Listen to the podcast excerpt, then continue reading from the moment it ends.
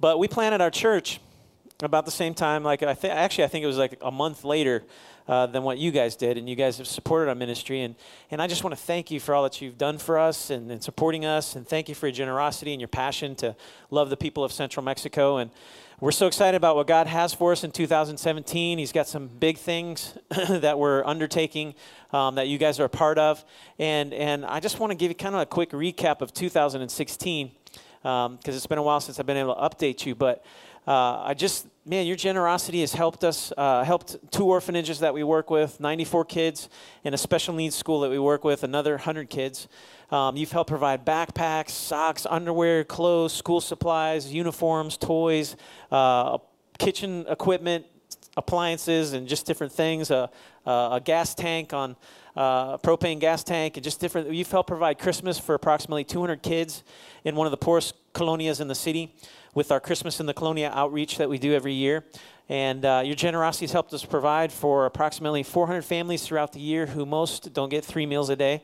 Uh, your generosity has helped us train pastors and leaders um, in our School of Ministry, Rhema, Rhema Bible Institute, and you've actually helped sponsor some of those pastors with scholarships. We're in our fourth year with 16 students this year, and we've graduated over 50 pastors and leaders since opening the ministry school. And so uh, we'll be planting new churches with some of our graduates this year. And so just thank you for being a part of training Mexican pastors and leaders. And we believe investing in, in the Mexican nationals to reach their country and, and to plant churches all across Mexico. And you guys are part of that. Uh, you've helped us put a roof on another church that had no roof, uh, a second floor even to their building and through the groups throughout the year and the different outreaches that we do throughout the city, working with uh, some Colonia churches and, and different projects that we have, we've, we've seen right around 2,500 people give their lives to Christ through what we've been able to, to do. And it's, yeah, it's amazing. Everything that we do, uh, you guys are a part of that. You share in those efforts and know that God is working and moving in Leon. And uh, we're just excited about what He has in store for us this year. And if you want to stay up to date on what we're doing, um, we have a table in the foyer area where you can sign up for our email newsletter. And we also brought some things from San Miguel de Allende that you can pick up for a suggested donation, and they're handcrafted items made there in San Miguel. And so all the proceeds, we actually are kind of doing a fundraiser, raising money for our kids kids rooms, our baby room and our toddler room. And we need some some furniture, baby furniture, changing tables, cabinets, you know, play gym and all jumpy things and some flooring and kids tables and chairs and, and those kind of thing for our kids. So if you want to be a part of that and help us uh, raise money for that, that would be awesome. And, and you, can, you can give more than the, donate, the suggested donation if you want. We won't stop you. But uh, anyway, it's always a challenge for me uh, when I come to, to know what to share because I want to, part of me wants to preach and then the other part of me wants to just tell you everything that we're doing in Mexico. So this morning I, I just want to do a little bit of both. And you know, it's my first time ministering here, so I really wanted to, I really wanted to just encourage you and, and share our journey with you of how God has, has directed us and how our ministry has started and the different things that have happened and what we're doing and what we've been able to do and how God's just kind of led us to these, these different different things that we're a part of in, in reaching our community. And because really, you know, I knew, we knew that we knew God was calling us to plant a church in Mexico. And, and, and in my mind, that was like the only thing I, I had in mind. You know, I'm, I'm going to start a church. I'm going to Mexico, I'm going to start a church. It's going to be great. We're going to have Sunday services. We're going to have Wednesday night Bible study and church. And so, you know, that was kind of my, that was kind of my thought process as we started this church. And, but as soon as we got there, there were, there were just these opportunities that suddenly presented themselves. And, and there were some needs that presented themselves. And so all of, all of these were happening and doors were opening uh, to do these different things. And we really sensed the Holy Spirit prompting us to do a whole lot more than just start a church. you know what I'm saying? And in a lot of ways, a lot of ways, we heard God's voice in those moments of needs and opportunities. And I know you guys are kind of in the series where you're uh, talking about uh, hearing God's voice and, and His direction and understanding those things. But, you know, a lot of times God's voice just comes in, in, in those moments of needs and opportunities. And obviously, you know, the Holy Spirit is, is the one that kind of confirms those things in you, kind of gives you that that confirmation that okay well these are this is a great opportunity let's do this and, and the holy spirit will kind of put something in you that, that's just, I, I don't even know how to explain it. It's just like this prompting, this, this thing in you that's like, oh, yeah, yeah, yeah, yeah, this is the one. This is the one, Jeff. This is the one. Yeah, we're doing this.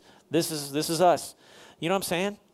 And so, you know, and, you have to be careful sometimes because you can get really busy doing good things. I mean, there's there's a lot of good things. I mean, we could do lots of good things, and they're good things to do, and there's nothing wrong with them. But you could get so busy doing all these good things, but that doesn't necessarily mean that they're they're God things, right?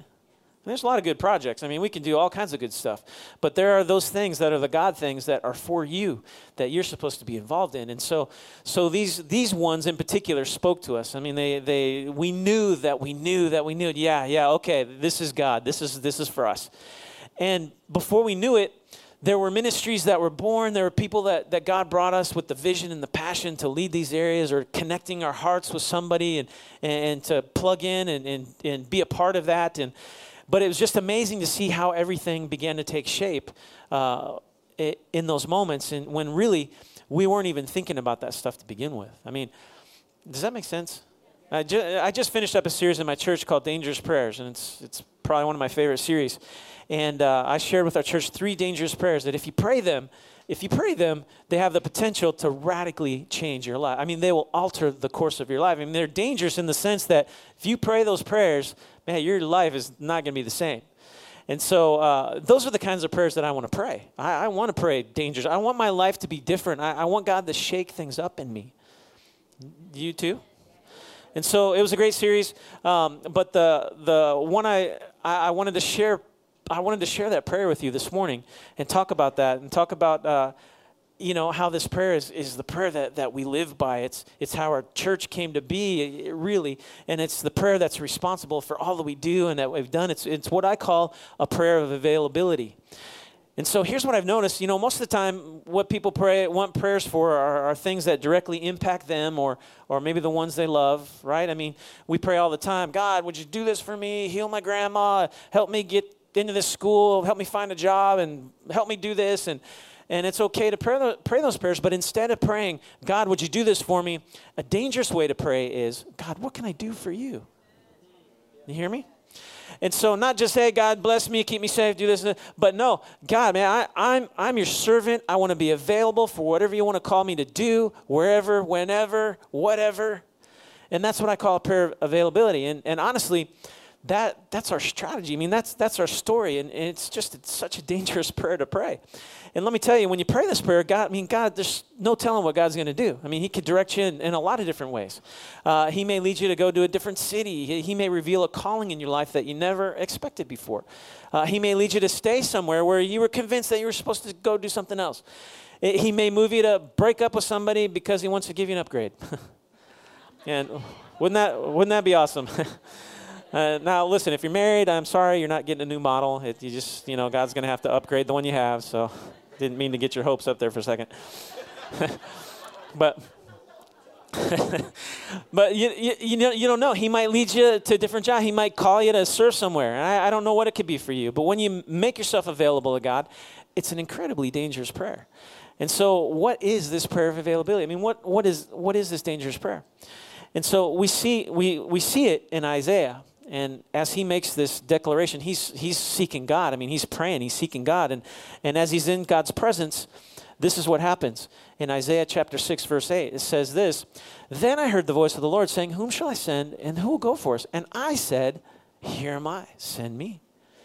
And, and you know, I, eh, yeah, you're a missionary, and that's a missionary prayer. Of course, you're going to say that because you're here, special speaker, blah, blah.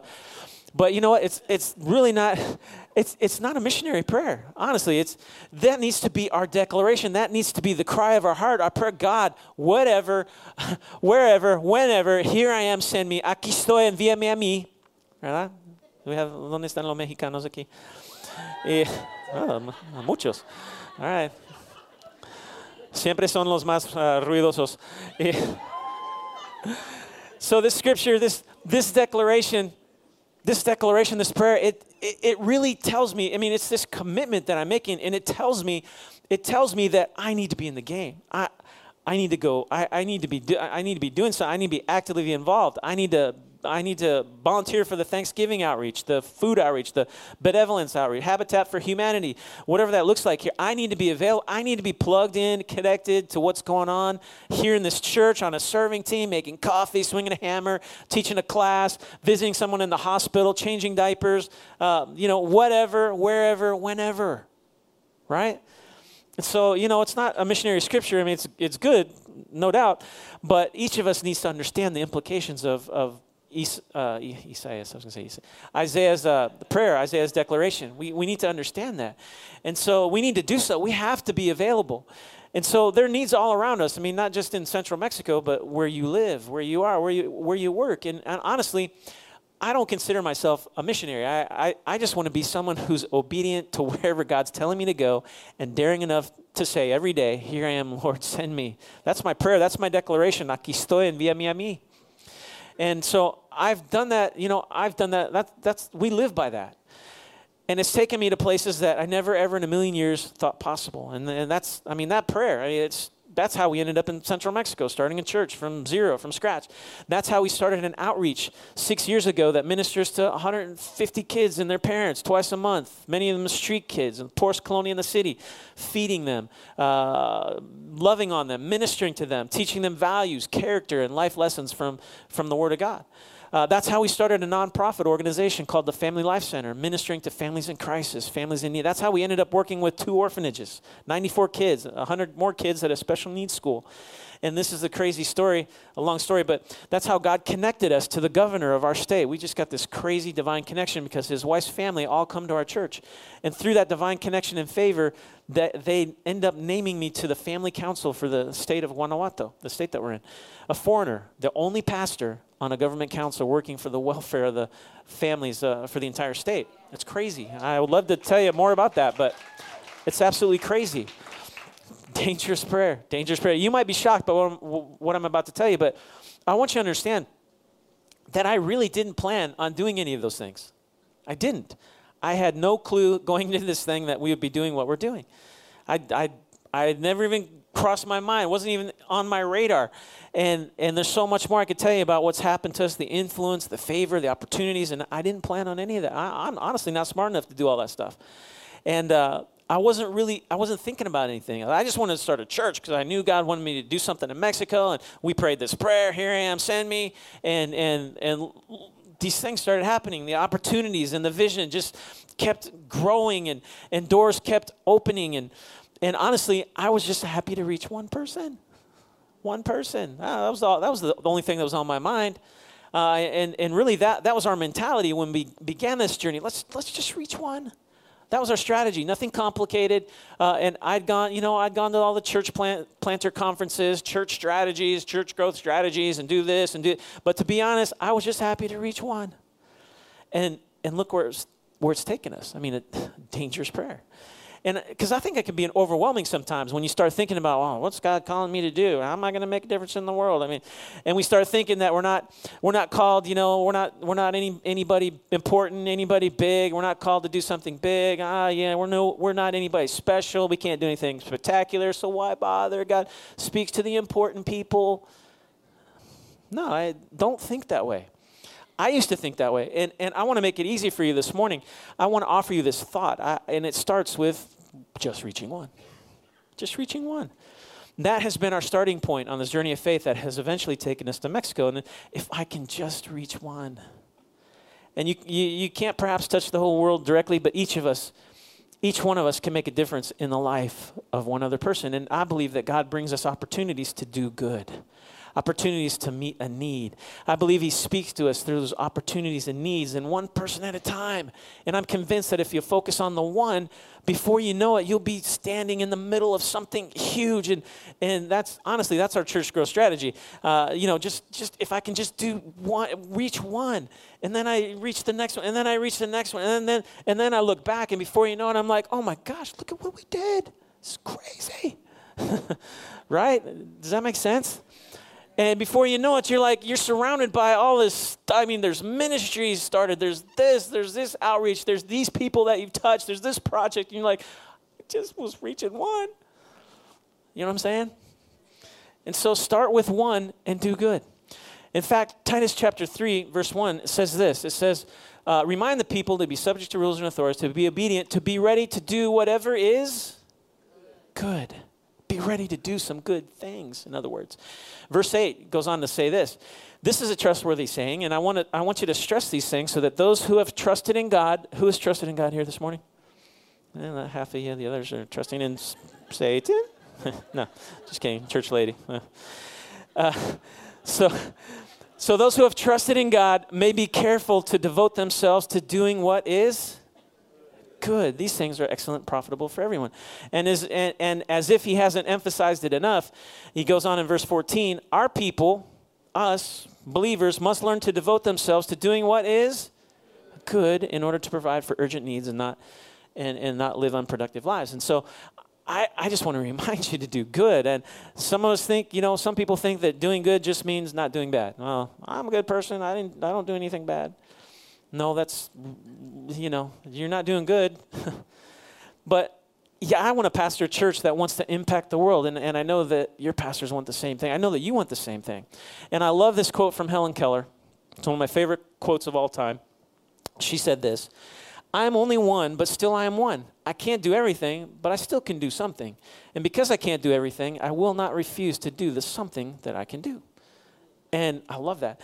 And really, in a nutshell, it, that's what we've done in Mexico. I mean, it's not complicated. It starts with one, it starts with something. And, and in my experience, God's voice and His direction has come through, through an opportunity, it's come through a need that presented itself. It's come through, the, through touching the life of one person, of doing good. And here I am, send me. Aquí estoy, envíame a mí. It comes when I put feet to that prayer, to that dangerous prayer. And so this morning, I want to give you three things really quickly that will help you reach one. And this is what we do day in and day. I mean, this is this is church. This is what we do day in and day out. Three things that will put feet to this dangerous prayer. And the first thing you need to know and realize is that it is my purpose in life to do good. It is my purpose. That, that is my purpose. It's your purpose, right? I mean, the reason why you're sucking air right now is not to pay your bills, go to work, raise your kids, try to just get by. Your calling in life is to do good. Oh, what am I supposed to do with my life? I don't know. I can't figure it out. God, help me. I, it's, it's to do good. It's to do good. That's why you're on the planet. And and the, the, the reason why, the, the only reason why the Lord doesn't just rapture you straight from your seat when you lift your hand and say, I'm going to give my life to Jesus, and whoop, you're gone the, the reason he doesn't do that is because you, after you cross that line of faith in knowing Christ, now, now he has something for you to do. There's something for you to do now. Do you hear me? I mean, he's, he's wired that, that purpose and that passion in you. And I love Ephesians chapter 2, verse 10. It says this, and I'm going to read from the Amplified Bible we need to understand that man we were made for his purpose and passion. And, and look at ephesians 2.10 it says this for we you are his workmanship his own master work a work of art. And that means that he specifically crafted you. He constructed you. He put that motivation in you. Maybe you, maybe you have a heart for kids and there are people in my church who are passionate about the orphanages that we work with. I mean, he, he put that motivation in them to pour their heart, their finances, and their lives into, into kids, to love them, care for them, bless them. And he doesn't do that for everyone, obviously, and everyone doesn't need to do that. I mean, we need to love kids, obviously, but that's not everyone's motivation. We work with a special needs school because the director of that school took in five orphans. And in fact, she was so passionate about rescuing kids that she, she rescued these five, five girls and five orphans. She adopted them eventually. And what really brought us together was this was her heartbreaking story and the opportunity that presented itself. And, and the Holy Spirit just knit our hearts together to work with her. We're like, yeah, okay, th- this is us. This is, this is, this is what we, we're going to do. And so, but she started, before she started her special needs school, she worked with an orphanage for a few years. And she grew really close to these five little girls, really connected with these little girls and they were about six years old at the time. And they started they started confiding in her about some things that were happening there, and they were describing sexual abuse in all of them, and and so she just was heartbroken. She could not believe this was happening to these little girls. And she confronted the directors, and they denied everything. And and uh, uh, uh, and and and she found out that the directors of the orphanage were actually pimping out these girls on the weekends. and six years old, seven years old, five of them. And men would come and pick the girls up on a Friday and bring them back on a Sunday. And she was just outraged. She just was outraged. She went to the police. The police wouldn't do anything. And, and the directors fired her for reporting it. And so no one would listen to her. I mean, she went to so many people to try and report what was happening and get somebody to do something, but no one would do anything. And, and the thing about Mexico orphanages is there's, there's no regulations, there's no state regulations, there's no inspections, there's, no, there's nothing. I mean, a, literally anyone can start an orphanage there. And a lot of people do just so they can exploit the kids, make them work on the street corners, uh, make them sell stuff, uh, gum or candy at the intersections, or just all kinds of, I mean, they round up the kids from these orphanages, send them out to work, or they pimp them out, and those kind of things. So she was just heartbroken, and there wasn't anything she could do. She felt there was nothing she, she could do, so she ended up just losing touch with them over the years. But uh, one day, one of the girls escaped the orphanage. She was a teenager now, and she found she found the lady, the director, and so she was like, "You've got to get, you've got to save, you know, the other four. You've got to come, and, and we've got to do something." So she ends up rescuing the other girls, and they they they ran away and came with this lady. And so she ends up adopting them and she's putting them through school and different things, but she asked for our help. And there's a lot of issues, as you can imagine. So we've provided school supplies, uniforms, clothes. Uh, we've taken them shopping. We, we buy essentials. Um, but man, you know, but they have a new life. They have someone who loves them, someone with a passion and a purpose to do good and love them out of that just horrendous situation. And you're a part of that, by the way. Not only do we work with them, but we work with the special needs school uh, that God connected, and we connected through those things. And it's just those opportunities and those needs. It's like, ah, oh, yeah, this this is what we're doing. We got to do this. This is God. You know what I'm saying? Needs and opportunities. Uh, here I am, send me. We put feet to our prayer and doors open. The Holy Spirit prompts us, and we know, yeah, this, this is God. This is, this is our thing. We're going to do this. And so it's just heartbreaking some of the things that happen in those places. But listen, God puts special gifts, talents, passions, callings, and abilities inside every one of us. You are His workmanship. The scripture goes on to say, created in Christ Jesus, reborn from above, spiritually transformed, renewed, ready to be used to do something for good works which God prepared for us beforehand. He's got something for you to do. And if you want to make a difference, and I know this that you do, the first step in the process to realize that it's my purpose in life to do good. God chose to show his goodness through you. You're his plan. I mean, I don't know if you ever thought of this, but God doesn't directly do good to anyone. Do you, do you realize that? He, he does good through you. His goodness is done through you, through his church. And I love what Mother Teresa used to say, and it's, it's cliche today, but it's an amazing statement. She said, We are the hands and feet of Jesus. And it's our responsibility, and that's, that's why we're here on the planet. Our purpose is start with one, that's our mindset at Árbol de Vida. This is what happened. Let me tell you what happened when we first started our church. Keeping in mind this, just reaching one idea. There was a lady that showed up at our door one day, and she was looking for a job. Her husband had a heart condition, was unable to work, and she had a family to feed. She lives in one of the poorest colonies in the city, and her name, her name, her name is Reina, and some of you guys know her that may have gone on the trip. Uh, but she came to our door looking for work, and my wife connected with her in one of those, you know, moments. Uh, one of those moments, uh, Lord, here I am, send me. What can I do to reach this family? Type type things.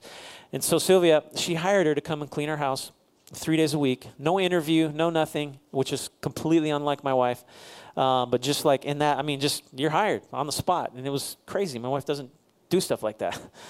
So she started working for us, and it wasn't long after she started working for us that she started to talk about, you know, all the stuff that she believed, and she she worshipped these different angels and had different names and spirits that she worshipped, and saints that she worshipped also, and all this other kind of hodgepodge of crazy stuff. And so she then starts telling us about her son having this gift of seeing the future, that he could see things, uh, he could he knew things before they happened with with the family. And uh, she was just really proud of this gift. She thought, wow, this, my son's got this gift. And she, but after a while, she, she started getting a little concerned because uh, she said that he could see spirits, he could talk with them, and it scared him. And uh, in fact, he would tell her that he could see dead people, kind of like the Sixth Sense movie, if you saw that. and uh, that's that's what he would do. And so as the week weeks went by, my wife just began ministering to her. You know, like, hey man, you know, this isn't God. This isn't God. And let me tell you about. Uh, Jesus, and she didn't want to hear it. She didn't want to hear anything about Christ. And but eventually, she started showing up to work, crying, just crying day after day, distraught because of these spirits her son could see uh, began tormenting him, telling him to do things, threatening him, and they, they would find him hiding under his bed at night or in his closet. He, he couldn't sleep. He was terrified, terrified. He was seven at the time. And so this went on for weeks. He lost weight, couldn't eat, had these huge dark circles under his eyes, and, and just his face kind of sunken in, and just a pale color to his, to his skin. And he, he looked like death. He looked like he was on the verge of death. He hadn't slept in so long. They took him to the doctor. Doctor said nothing's wrong with him. They took him to the priest, and the priest told him they were crazy. Then they took him to seven different spiritual healers and curanderos, and no one could help him. In, in fact, the last one they took him to, and this freaked out the parents, but the last uh, spiritist they took him to, as soon as they walked in the door, the guy t- tells the boy, his name's Jonathan, hey, who's your friends? And so that really freaked the parents out there because, you know, they didn't see anybody there. And so one day she finally she finally reached the end of her rope and she's like, okay, well, tell me, tell me more about Jesus. We, we don't know what else to do. And so my wife told her the only answer was to give her lives to Christ. And he would say her boyfriend. She's like, well, you've got to, you got to tell my husband. And, and so we invited him over for dinner that night. We shared Christ with them and, and plan of salvation. It was like the jailer's story. You know, we, what, what do we need to do to get saved? And so the whole family received Christ that night. And then, and then we gathered together in a circle, prayed right there in the living room. We took authority over that spirit and attacking their son. And before we finished their prayer, the prayer, the, he fell asleep standing up. And so he slept until one o'clock in the afternoon the next day. And he's been sleeping like a baby ever since. And the kid is a little preacher man. And so he's 13 now. He's 13 now, and man, he's he's preaching to his teachers, his classmates. He's laying hands on them, and he's just like so fired up about God, and he loves me to death. And and what's not to love, right? but but he's like, I'm gonna be like Pastor Jeff. I'm to be a pastor. I'm to be a pastor. And that's all he talks about. He imitates me and he wants to be like me and he idolizes me. And I can't blame him, but I'm sorry. I couldn't resist that. but he's a great kid. He's just a super kid. Loves God. And so so the, the next day she comes to work and she's like in tears and she's crying. She's so happy and, and he's so free, so peaceful, and so thankful. And so they're like, You've got to come and tell our family. You've got to tell our family about Jesus. And so we came the next night. They invited all their family, aunts, uncles, grandparents, nieces, nephews, cousins, and, and in a Mexican family, you know, that's like half a city. And so no, but there, I don't know, there were probably 70 people, 60, 70 people there that night. And, and we ate dinner. And then, and then after dinner, I shared the gospel with the whole family, and they all received Christ that night. Everybody received Christ that night. It was amazing. It was amazing. And not only the family, but while I was sharing about Christ, there were probably 30, 40 kids that had gathered and hanging, in, hanging in, out the windows and outside the doorway, and because they saw the Americans come up and they wanted to see what was going on. So they all heard the message, and they all received Christ that night and, and, it, and it gets better.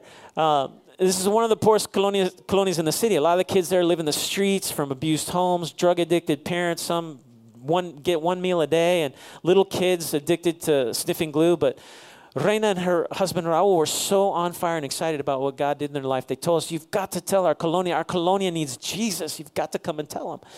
And so they went door to door inviting people from the colonia to their house and they had a big dinner and, and invited the whole neighborhood and, and, and sharing how God delivered their son. And, and so we came that night and there was probably, I don't know, there were 80 people there and uh, from the colonia. And, and I shared the gospel that night and everybody got saved that night. There was, every single hand went up when I gave the invitation. And I've never experienced anything like that. I mean, it was crazy. And so, how did that happen? I mean, what, what was your strategy? What, were you, what was your plan? I mean, we didn't have one. My plan was let's just reach one.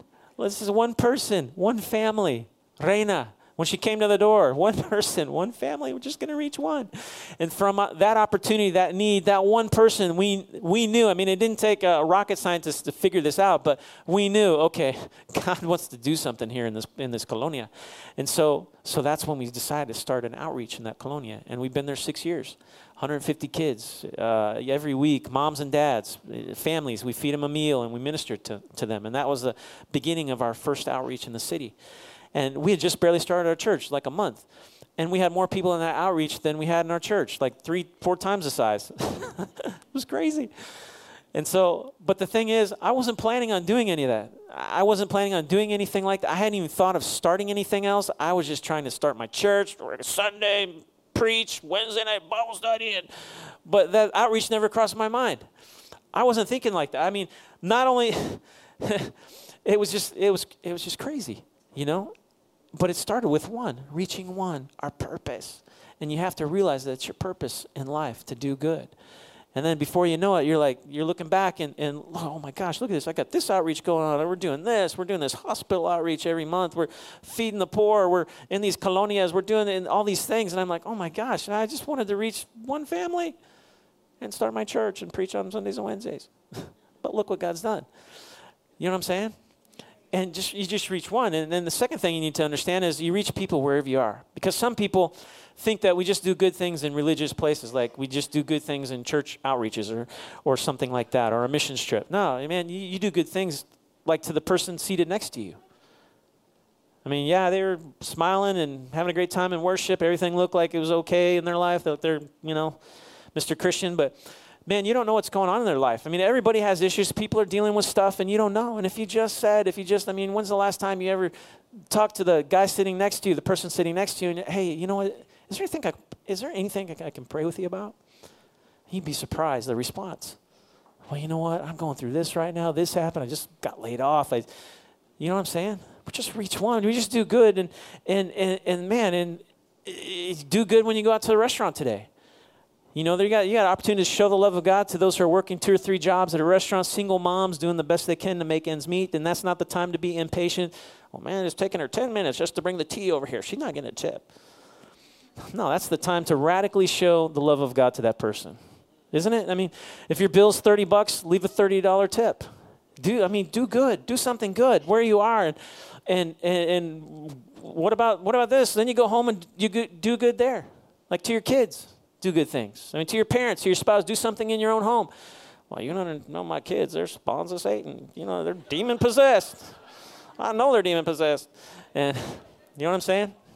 Not the demon possessed part, but and then and then you're going to go to work tomorrow and you're going to do good there and, and, and, and doing good things is not just the mission trip it's not just volunteering for the habitat for humanity uh, you know, you've got an opportunity on your road, the restaurant, at home, at work, everywhere you go, you, you do good. And, that, and that's really the message of the Good Samaritan. I love the story. The story wasn't that he just did something nice for a guy bleeding and dying on the Jericho Road. No, that, it, it was that he wasn't planning on it he had he, he had somewhere to go. I mean, this guy interrupted his plans. He was traveling somewhere, and and this guy happened to show up. Right? I mean, the coolest part of the story was that he stopped. He did something. And he wasn't like he was, uh, you know, signed up to volunteer for the Jericho Road outreach team, right? He wasn't. He's, his life was interrupted, and and and, and that's that's what we do. That's who we are. That's that's what we do as the church. And so, man, we need to do good. You know, I I guess my going past my time. Am I good? Okay, five more minutes. There's a hook that comes out in a second, but. okay. But we do good. You know, his life was interrupted. I remember when we remodeled our first location, it was just this little tiny storefront and uh, tiny. And there was a plumber that we found that was working in our neighborhood where we lived, and we didn't know anybody. So we said, "Hey, can you come work on our bathroom?" We hired him to work on the bathroom and re, you know fix the bathroom in the in our new loca- in our first location. And uh, he had a helper with him, and I don't know what it was about this guy, but my heart just ah, I just, I don't know. I just, yeah, it's just the Holy Spirit.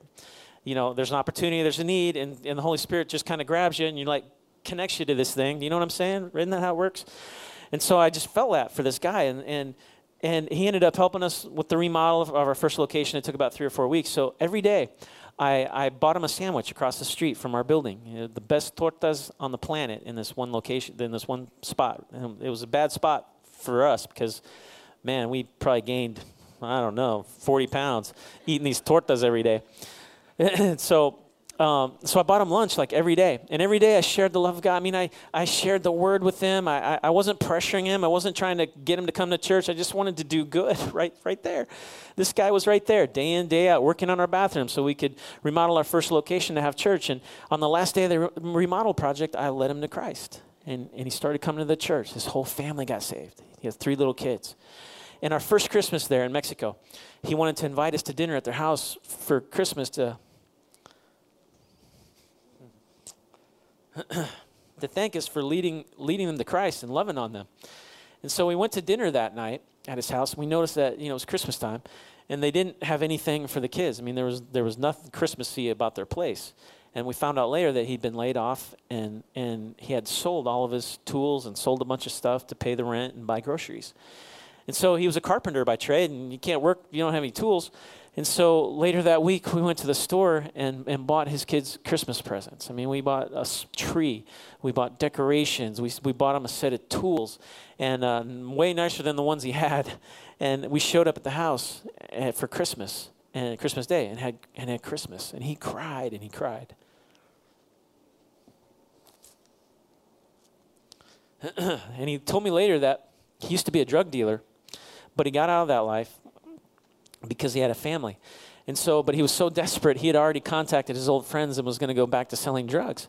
But we, we showed up and we blessed him with a Christmas and bought him tools so he could work and provide for his family. And man, I tell you what, they were at church every time the doors were open, and God so radically changed their lives because we just wanted to reach one.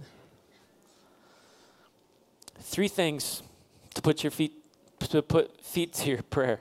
Lord, here, I, here, here am I, send me. Aquí estoy, Señor, envíame a mí. And it's your purpose in life to do good. And second, you just show the love of God everywhere you go, wherever you are. Oh, what's my, I, I just want to know what God's calling on my life is. I'm waiting for Him to tell me. No, you know what? It's simple. It's just right where you are. It's just doing good. And here's the thing about it, though. Why, why would He give you more information about what you're supposed to do if you're not faithful to what the assignment that He's already given you to do good? Does that make sense? So here's a third way, and this is the last one uh, to put feet to your prayer. And, and it's this find a need and fill it, find a hurt and heal it. And I love that. I mean, can't, can't get any more easier than that. And, and does anyone remember that, that uh, animated movie Robots? Came out a few years ago. Yeah, any other adults watch animated movies besides me? so remember, kids were little, we took them to that and it's about a robot looking for his purpose and that was the whole message of the movie and that was the mantra of the head robot guy. He's like see a need and fill it. That's that's he, that's what he would say. So find a need. There's needs around you. There's needs around you. Your pastor needs you to respond. He needs you to fill the need. Jump on that team. Fill that need. And and, and, and when we started our church, I never thought I'd be doing anything with orphanages. Like I said, it wasn't even on my radar when we started. But after seeing the need, I just, ah, and, and I know, you know, I, you don't necessarily want to be completely moved by your emotions, but there is that part of you, obviously, that's passionate and that's emotional uh, about the need and those things. But then, the, then there's the Holy Spirit that kind of just kind of uh, confirms it in you. Yeah, that's that's us. That's where we need to be, right? And so that's why we that's why we've done what we've done. That's what we why we do what we do. Find a need and fill it. And they're find a hurt. They're all around you. I mean, they're hurting people everywhere. And if you listen to the Holy Spirit, He'll nudge you. And that's the role of the Holy Spirit to lead you to the places where people are hurting. And so I dare you to pray this prayer Lord, what's my assignment today? Point somebody out. I'll, I'll, t- I'll, I'll be your guy. I'll be your answer today. You just show me who. Here I am. Send me. Aquí estoy. Envíame a mí. And that's, that's our cry and that's our prayer. And it's a dangerous prayer. And so I just want to tell you, you know, I want to, I, that's, that's, our, that's our whole church growth strategy right there. That's it. Here I am. Send me. I mean, that's our prayer. And then opportunities, needs, and God's led us to those things. And we have outreach ministries. We have a hospital outreach. We have just oh, so many things that we're doing now. It's like mind boggling. I just, I, I, look back and I'm like, oh my gosh, look at all the stuff that we've done. Look at the lives that have been touched and impacted. Man, I had no clue I was going to be doing all this stuff. I never thought I would. Because I, I, just wanted to reach one. I just wanted to start a church because I wanted to preach. No, I'm doing all kinds of stuff now. And it's not me, and I'm not bragging on me or us or what we do. It's just that I just, that's our, that's our heart. That's our cry. I just, I just want to reach one and God's just going to take over and do amazing things. Do you believe that? Man, I believe it.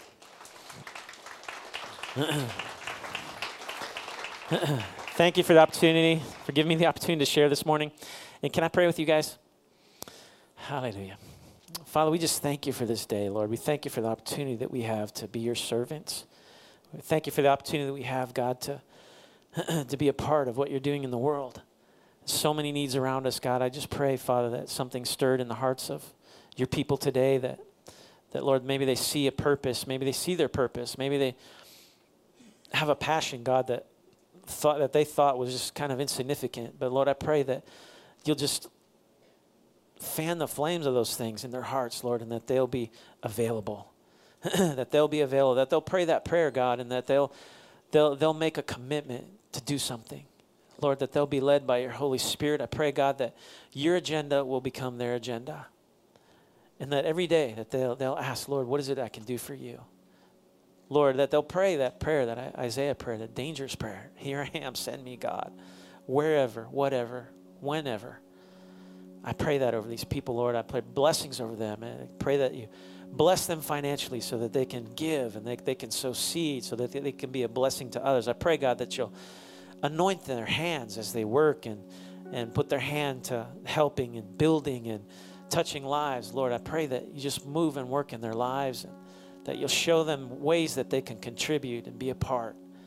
And Lord, that, that they'll that you'll just connect them to that thing, that thing that, that that's to motivate them, that thing that will drive them, that passion and vision, Lord, that, to do good. I pray that over this this place, God, and these people. And Lord, we just surrender ourselves to you. We love you. We praise you. Hallelujah.